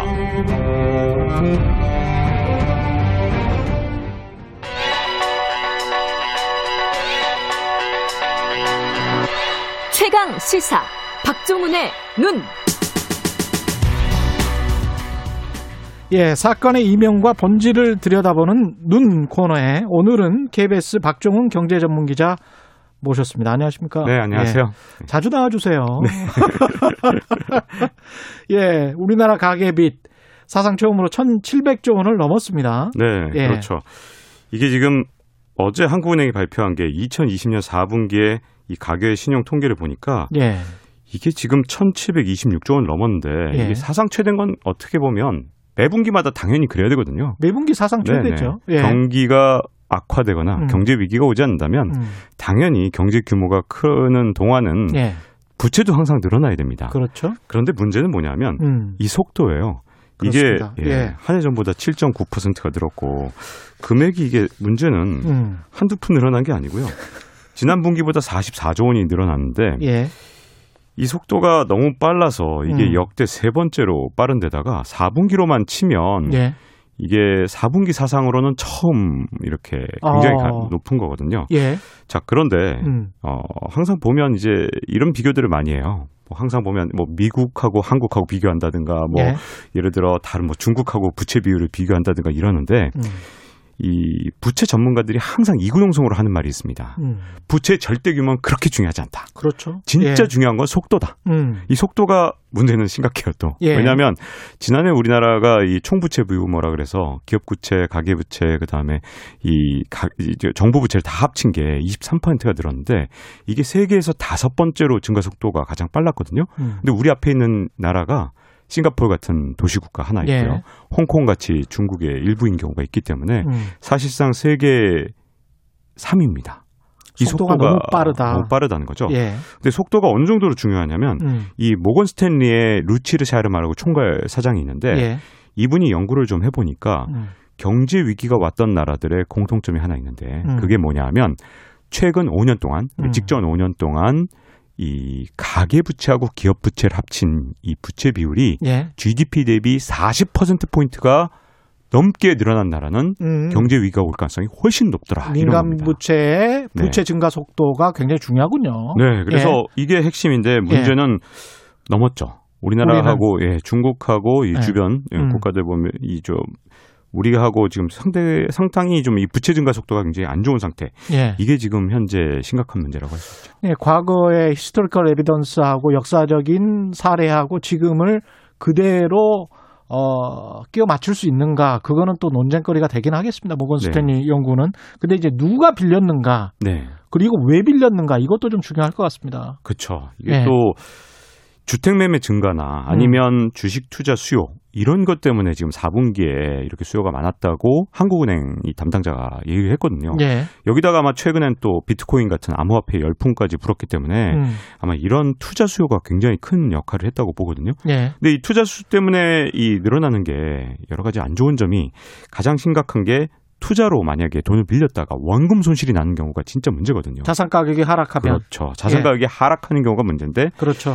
이 주가를 보면 우리나라 코스피 지수는 어쨌든 1월 11일 날 고점을 기록했고요. 지금까지는 그렇습니다. 그렇죠. 그리고 예. 나서 하락세를 계속 보이고 있는데 문제는 뭐 다시 상승을 한다면 큰 문제가 아니겠습니다만 예. 이 원금 손실 난 상품의 경우에 이게 쉽게 현금화를 못하면서 시간을 계속 가면서 부채가 계속 쌓여가는 건 문제가 될 수 있고요. 예. 또 하나 주택매매 증가 같은 경우는 일단 주택을 산 다음에 이걸 뭐 샀다 팔았다는 게 아니잖아요. 부동산이지 네, 않습니까? 그렇죠. 말 그대로 네, 네, 움직이지 않는 자산이에요. 그렇죠. 네. 그러다 보니까 이렇게 이제 투자 수요 때문에 부채가 늘어났다는 점에선 이 부채가 조금 약간 문제가 좀 있는 거죠. 예. 뭐 이게 만약에 자산가액 계속 그 과거처럼 2020년처럼 오르는 동안은 문제가 없는데 그렇죠. 자산 가격이 영원히 오르지는 않기 때문에 이게 뭐 향후 1, 2년 내로 언젠가는 부담이 될 수 있다는 문제점이 있습니다. 자산 가격은 영원히 오르지 않는다. 근데 빚을 내서 투자를 했다. 네. 그러면 이제 문제가 될 것이고 그다음에 이제 또 봐야 될 요인들이 금리. 네. 지금 같은 초저금리가 유지가 된다면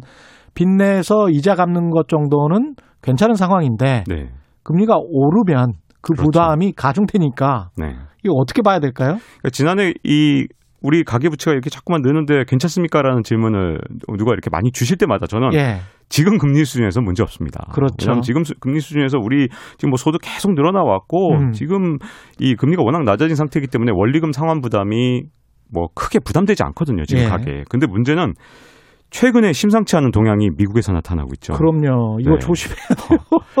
사실 약간 우려스럽습니다. 왜냐하면 예. 이것도 역시 속도가 문제인데 지금 뭐 이 최근에 이제 금리가 어디까지 올라가냐면 10년 만기 국채금리 기준으로 1.39%까지 고점을 딱 찍고 연준에서 약간 뭔가 조정을 좀 했는지 예. 아니면 파월의 발언이 굉장히 영향을 미쳤는지 1.3%대 중반으로 조금 떨어졌어요. 예. 그런데 문제는 아직도 여전히 이 국채금리가 올라가려는 압력이 굉장히 크다는 거고요. 10년짜리 1.39면 많이 올랐네. 네, 그렇죠. 많이 올랐네. 이게 문제는 예. 원래 10년물 뭐 국채금리가 한 1.8%에서 2% 정도 왔다 갔다 했기 때문에 역사적 평균에 비해서는 여전히 낮은데 그렇죠. 이것도 속도가 문제예요. 왜냐하면 지난해 3월에 이 10년 만기 국채금리가 연 0.5%였거든요. 예. 그런데 올해 들어서 갑자기 1%를 넘더니 그렇습니다. 이게 1.39를 딱 찍었다는 이 사실 자체만으로 예. 시장에 공포를 준 거고요. 그게 이제 지난주부터 시작된 미국 증시 조정 그리고 한국 증시도 최근에 이제 조정을 많이 받았는데 예. 지금 국채금리가 이 속도로 계속 올라간다면 네. 이게 괜찮겠냐.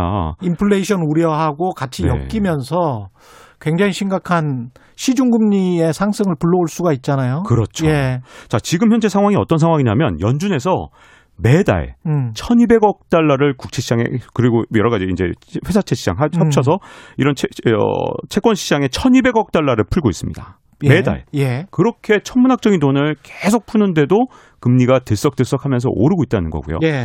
또 다른 문제는 바로 아까 말씀하신 인플레이션인데 예.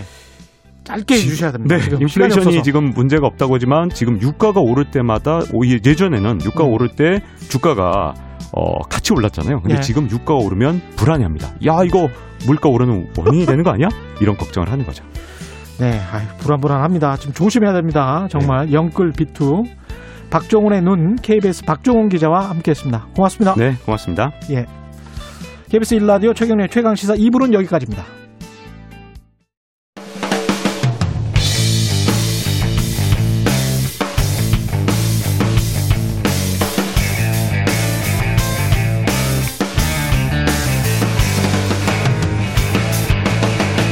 최경영의 최강시사.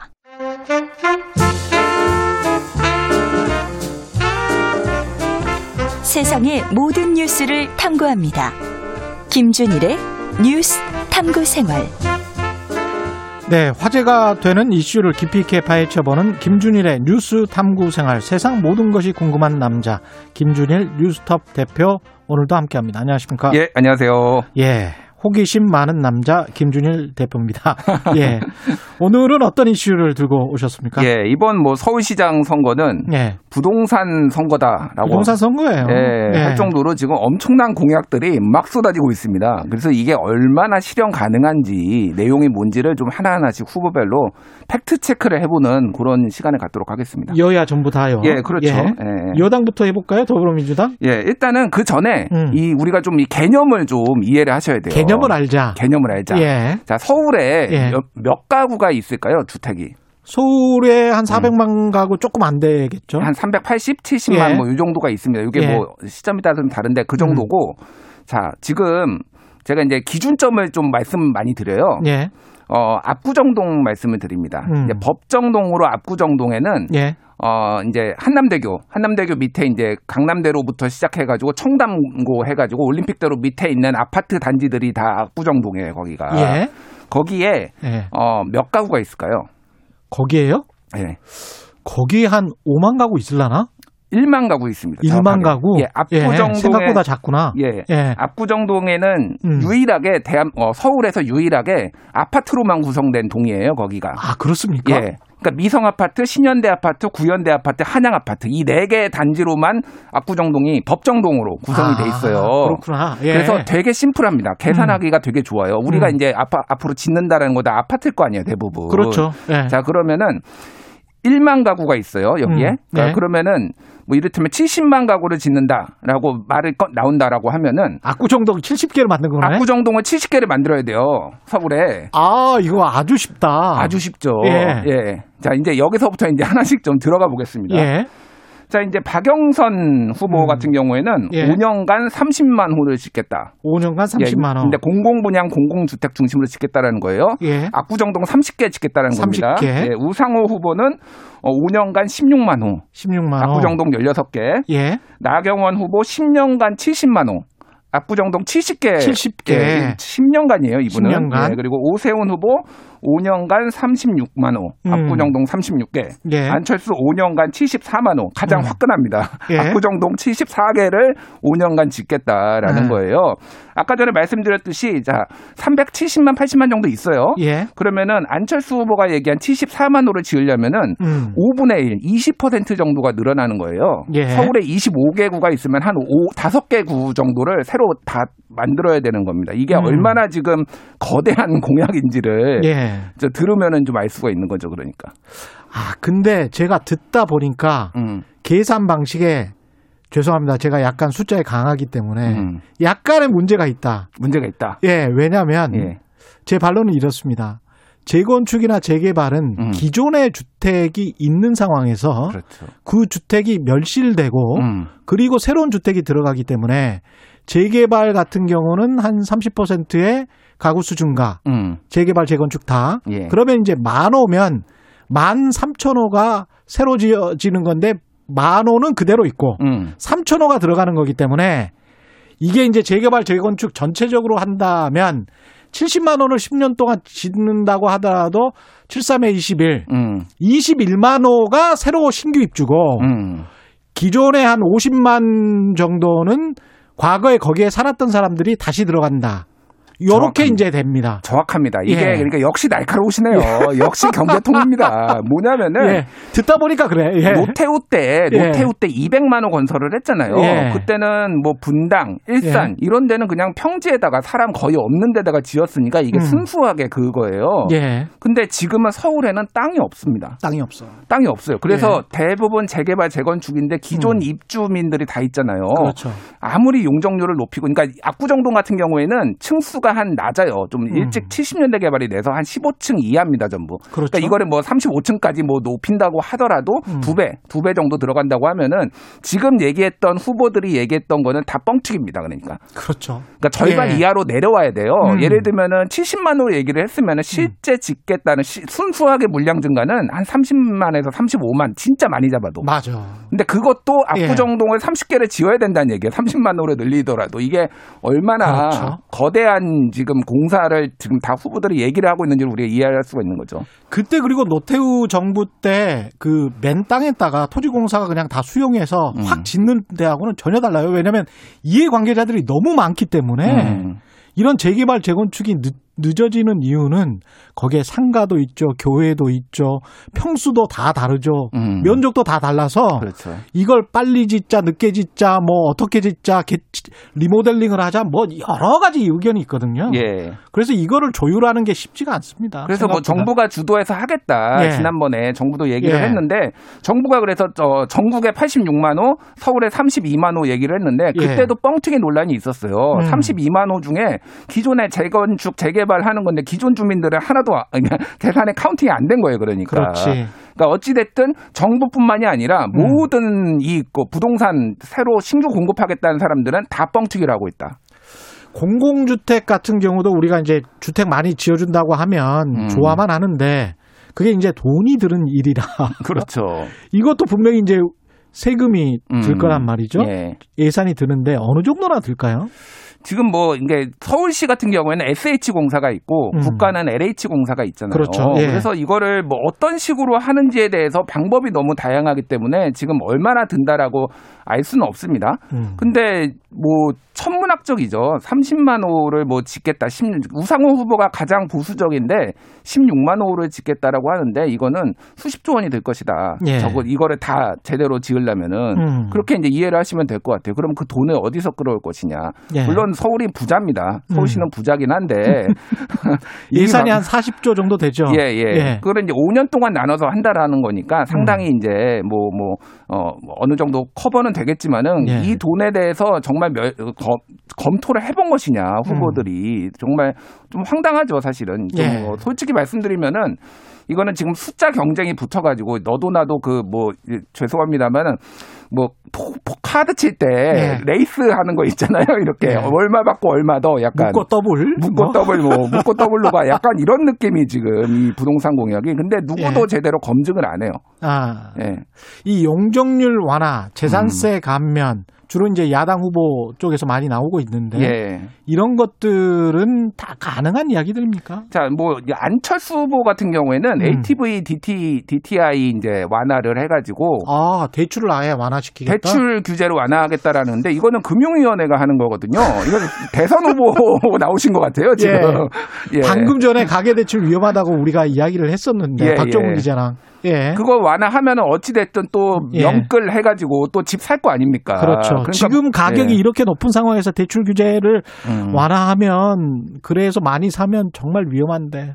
그리고 예. 이제 나경원 후보 같은 경우는 재산세 감면을 얘기를 하고 있어요. 예. 그 외에 뭐 세금 감면 하고 있는데 재산세는 지방세니까 예. 사실 이번에 조은희 서초구청장이 재산세 환급도 했어요. 그러니까 뭐 법을 고치지 않더라도 예. 서울시에서 돌려줄 수는 있습니다. 예. 재산세는 그런데 나머지 뭐 양도소득세라든지 이런 거 다 감면하는 거는 이거는 다 국회에서 할 일이에요. 그렇죠. 예. 법으로 바꿔야죠. 조세 법정주의니까. 예. 예. 그런 문제점들이 있어서 진짜로 다 대선 후보다 지금 공약들이 서울시만으로는 할 수 없는 공약들을 지금 다 들고 나왔다. 이렇게. 그리고 이게 정말 과거에 우리가 이런 이야기하면 이제 포퓰리즘 이야기했잖아요. 예. 근데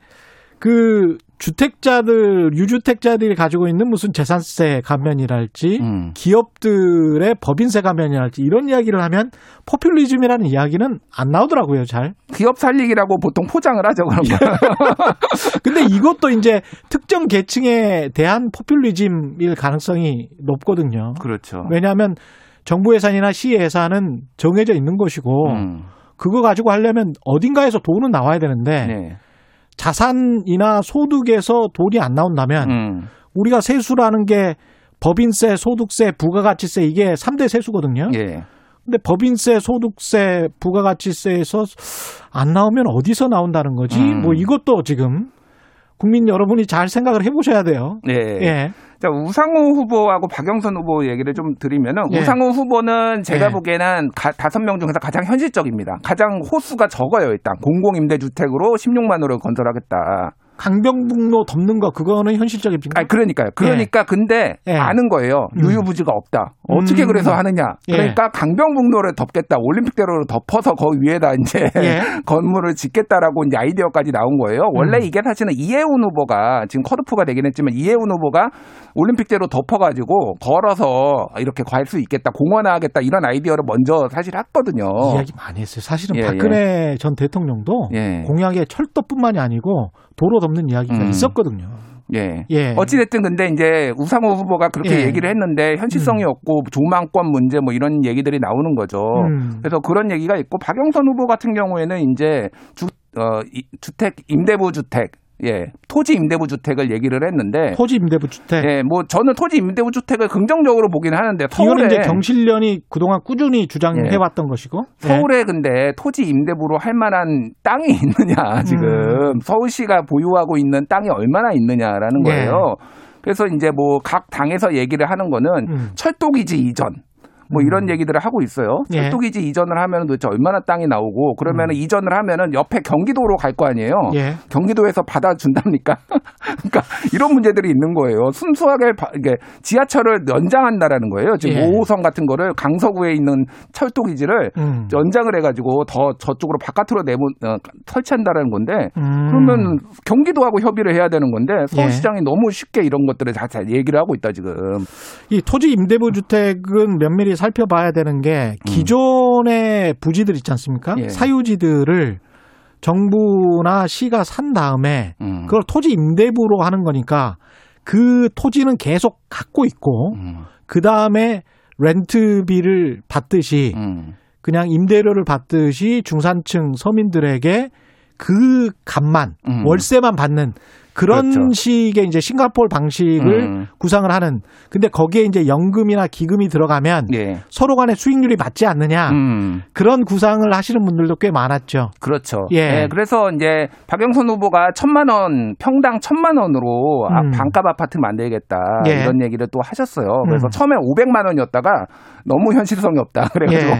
1,000만 원으로 수정을 했습니다. 예. 어찌됐든 그거에 대해서 이제 뭐 비판을 많이 받았고 이런 뭐 흐름들이 있고요. 오세훈 후보가 참 재밌어요. 오세훈 후보는 지금 여야 할 것 없이 현실성 없다.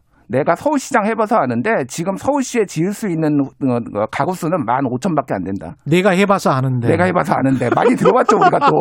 이게 누가 한 말인데. 네. 내가 해봐서 아는데. 그렇게 말씀을 예. 하면서 예. 나경원 후보도 비판하고 박영선 후보도 비판하고 막 비판을 해요. 예, 해본 사람은 예. 이분밖에 없으니까. 맞아요. 예. 그런데 본인도 36만 원을 짓겠다.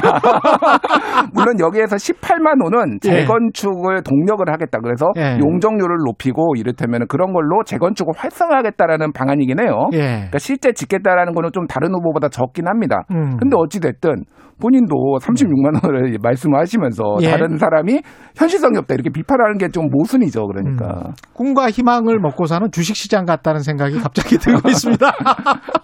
가장 예. 근본적인 문제는 예. 정말로 서울에 이 정도 막 70만 호가 들어서면은 서울 집값이 다 잡히고 또 하나는 서울이 살기 좋은 도시가 될 것이냐.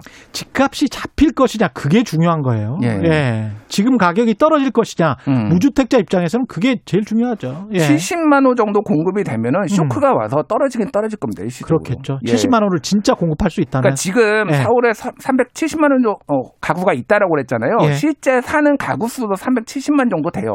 비슷해요. 그러니까 1가구 예. 1주택이 가능합니다.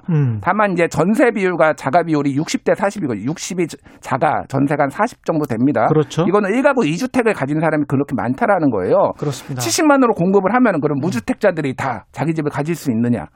이게 여러 가지 난맥상들이 이제 존재를 하는 거죠. 1가구 가격이 30... 가장 큰 문제가 되겠죠. 가격이 진입장벽이 너무 높아요. 지금 예. 이걸 어떻게 끌어내릴 것인가. 그리고 또 하나는 인구가 과밀이에요. 지금 서울 예. 어떻게 할 것이냐. 이렇게 때려 짓기만 하고 그렇죠. 용산공원에다 아파트 짓겠다는 분도 있거든요. 그거 그렇죠. 어떻게 할 것이냐 그러면은 예. 녹지는 다 어디로 가고 안철수 후보는 일부는 그린벨트 사실상 무용지물인 그린벨트 해제하겠다라고까지 얘기를 했어요. 예. 그린벨트 해제하는 거는 진짜 신중해야 됩니다. 그렇군요. 이게 그린벨트 해제에 관한 권한은 서울시장이 가지고 있습니까? 국토부 장관 권한 아니에요? 역시 국토부 권한이고요. 그래서 제가 계속 말씀드린 게 다 대선 후보다 지금. 예.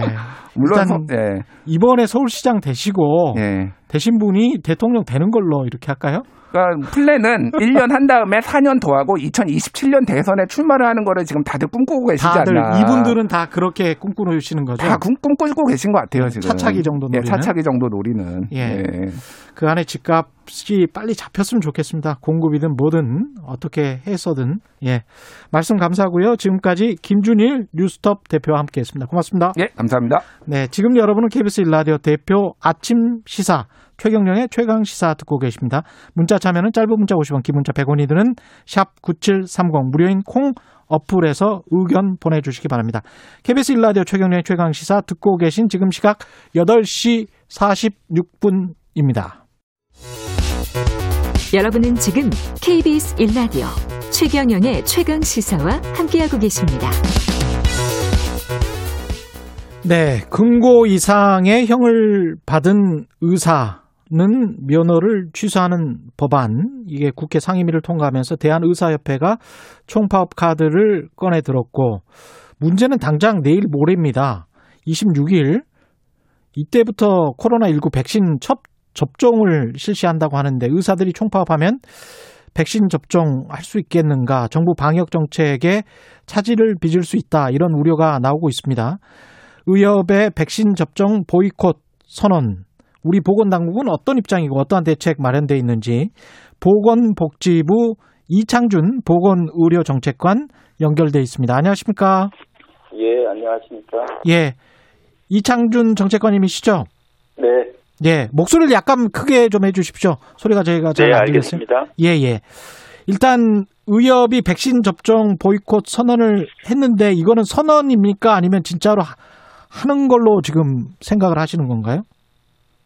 의료법이 보건복지위원회 통과하고 나서 그 법 통과에 대해서 그 백신 접종 거부할 수도 있고 총파업에 돌입할 수도 있다는 의견들이 나왔었는데요. 예. 어제 상황을 지켜보면 지금 의사협회가 3월 달에 차기 의협회장 선거가 예정돼 있습니다. 거기에 출마하고 있는 의협회장 후보자들이 백신 접종을 거부하는 것은 바람직하지 않다. 그 국회의 그 협의나 협상력을 강화해서 지금 그 25일 날 법사위에 상정되는 의료법 개정안의 여러 가지 그 문제되는 조항들에 대한 그 협의를 하는 게 바람직하지, 백신 접종 거부를 하는 사항은 바람직하지 않다는 입장이고요.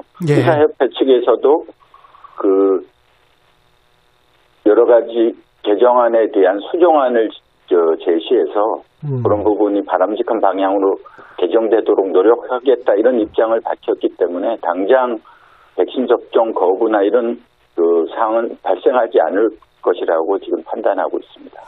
그 후보들 모두 그렇습니까? 후보들 몇 명이나 나왔죠? 6명이 그 출마 선언을 한 상황입니다. 출마 선언을 한 후보들 모두 그냥 정부와 적당히 협의를 해야 된다, 이게 보이콧이나 총파업으로 가면 안 된다, 이런 입장이라는 거죠? 대부분 그런 입장을 밝힌 사항이고요. 예. 이 의료법 개정안은 정부가 결정하는 사항이 아니고 여야가 합의로 보건복지위원회에서 통과한 사항이기 때문에. 그렇죠. 국회네요. 예. 법사위에서 그런 부분에 대해서 여야 간의 논의가 이루어질 것이고, 논의가 이루어진 다음에 이 법을 어떻게 할 것인가에 대한 결정이 이루어지면 예. 정부는 거기에 따라서 그 법을 시행하는 입장입니다. 그래서 국회 논의 과정에 여러 가지 의료계의 입장도 제기될 것으로 저희는 예상하고 있습니다. 이런 말을 했다가 국민들이 크게 반발하니까 일단은 이거는 아닌 것 같다라는 생각을 많이 하신 것 같은데, 의사협회 내부에서 그러면 어떤 식으로 이 법이 좀 수정됐으면 좋겠다, 구체적으로 그런 이야기들이 나오고 있습니까? 어떤 이야기들이 나오고 있습니까? 그 의료법상의 처벌 대상이 되는, 그리고 면허 취소 대상이 되는 범죄가 처음에는 의료 관련 법령으로 제한돼 있다가 예. 70년도에 모든 범죄로 확대됐다가 다시 좀 그 의료 관련 법령으로 제한됐다가 다시 모든 범죄 확대된, 이렇게 계속 반복되고 있는 상황입니다. 아, 이게 역사가 있군요. 네, 예. 2000년도에 의료 관련 법령으로 제한되는 걸로 예. 그 조금 범위가 축소됐다가 이번에 모든 범죄 금고 이상의 실형을 받으면 의사가 될 수 없다는 결격 사유가 포함되는 의료법 개정안이 이번에 보건복지위원회를 통과됐기 때문에 예. 그 부분에 대한 우려를 하고 있는 상황입니다. 그 예. 여러 가지 그 생활을 하다 보면 교통사고에 인해서 그 저기 범죄를 저지를 수도 있고 여러 가지 생활 속에 다양한 범죄가 일어날 수 있는데 그런 걸 가지고 의사 면허 자체를 그 취소해버리는 근거가 되는 거에 대한 우려를 하고 있는 사항이고요. 예. 그런 부분에 대해서 뭐 살인이라든가 성범죄라든가 강력한 범죄에 대해서는 면허를 취소하는 데 동의하지만, 모든 범죄로 확대하는 거에 대해서는 여러 가지 과실로 인한 부분까지 생길 수 있다는 우려를 하고 있는 사항인데요. 예. 저희가 판단하기에는 금고 이상의 실형 같은 경우에 예를 들면 교통사고라도 본인의 과실로 인해서 생기는 경우에는 금고 이상의 실형을 받는 경우가 거의 없고 뭐 그 벌금형이나 이런 경우로 제한되는 거고요. 예. 예를 들면 무면허라든가 음주운전으로 아주 재질이 나빠서 그 사망 사고가 생긴 경우에 추정을 차는 그런 경우가 나와 있기 때문에 저희가 보기에는 그런 우려를 할 필요가 없는데 아마 법사위에서 지금 의료계에서 우려하고 있는 그런 사항이 논의될 것으로 저희는 판단하고 있습니다. 근데 이런 경우도 있을 수는 있을 것 같아요. 가령 자본시장법을 위반했다. 예, 주식 투자를 했는데 자본시장법을 위반해서 경제사범으로 금고 이상의 형을 선고받았다. 이런 경우에 의사 면허, 그러니까 의료 활동을 하는 이 행위와 자본시장법 위반과는 직접적인 관계가 있나? 이런 생각도 들기는 합니다. 지금 이런 면허 취소 대상이 되는 전문 직종, 예. 변호사 같은 경우에는 면허가 아니고 자격 형태로 이제 국가에서 인정을 해주는 제도인데요. 예. 변호사를 비롯한 전문 직종들은 모든 범죄에 대해서 금고 이상의 실형을 받으면 자극이 제한되는 사유가 되고 있습니다. 다른 전문 직종은 다 그렇게 한다. 예, 변호사 같은 경우에는 직업 윤리상 인권을 보호하고 법적 정의를 실현하는 전문 직업이기 때문에 법을 더 엄격하게 지켜야 된다는 차원에서 모든 범죄를 대상으로 변호사 자격을 제한하는 제도를 운영하고 있는데 또 한편에서는 의사 같은 경우도 국민의 건강과 생명을 책임지고 있는 입장이고 사람의 신체를 다루는 직업이기 때문에 변호사처럼 보다 엄격한 법 적용을 해야 된다는 의견도 있기 때문에 의사의 직무에 관련된 법에 한정할 것이냐 아니면 보다 더 강력한 범죄로 넓힐 것이냐 아니면 모든 범죄로 확대를 해서 여러 가지 도덕적인 문제까지 다룰 것이냐에 대한 부분은 여러 가지 아까도 말씀드렸지만 의료법이 개정이 되면서 시대에 따라서 그런 부분이 강화됐다가 조금 완화됐다가 한 사항이기 때문에 최근에는 또 국민들의 요구라든가 환자들의 여러 가지 안전 차원에서 보다 윤리적인 도덕적인 의사들한테 진료를 받고 싶어하는 측면이 있기 때문에 그런 부분이 반영이 돼서 지금 의료법 개정안이 심의된 사안입니다. 상임위 통과한 의료법 관련된 개정안 보면 오히려 업무상 관련돼서 과실치상이나 치사 요걸로 금고 이상 형벌 받으면 그건 또 괜찮은 걸로 돼 있잖아요. 예, 그동안 의료계에서 지속적으로 요구해온 사항입니다. 진료를 하다 보면 불가피하게 실수로 인해서 치사 사망에 이르게 하는 경우도 있기 때문에 그거를 면허로 제한하기보다는 민사상 이런 책임을 통해서 해결하는 게 바람직하고 그렇게 처벌을 강화하다 보면 의사들이 환자 진료하는 데 있어서 적극적으로 위험한 상황에서 진료를 하기보다는 소극적 방어적 진료를 이어질 수 있기 때문에 그런 경우에는 오히려 환자의 생명이나 건강을 책임지는데 부정적 영향을 미칠 수 있기 때문에 그런 가실치사상 같은 경우에는 제외해달라는 요구사항이었고 그런 부분이 반영이 돼서 다른 전문 직종학의 특성을 인정받은 사항입니다. 그렇군요. 근데 이제 미국 같은 경우는 오진 기록이랄지 이런 사고가 있으면 분명히 이제 공개는 되도록 하고 있거든요. 그런 부분들은 좀 한국도 좀 참고를 해야 될 것 같은데요. 이번에도 면허 처분받은 거에 대한 공표 제도가 같이 논의가 됐었는데 그렇군요. 아직은 그 부분은 여러 가지 우려 사항이 있기 때문에 일단 면허 관리를 강화하는 쪽으로 법이 개정된 상황입니다. 마지막으로 의료법 개정안에 적용받는 의료진은 의사만 해당됩니까? 의료법상의 의료인은 의사, 한의사, 치과의사, 간호사가 모두 해당되는 사항이고요. 가장 많은 면허 발급자들은 간호사 같은 경우에는 42만 명 정도가 면허 등록이 돼 있는데 지금 가장 우려를 나타내고 있는 쪽은 의사다. 의사가 되겠습니다. 오늘 말씀 감사합니다. 지금까지 보건복지부 이창준 보건의료정책관이었습니다. 고맙습니다.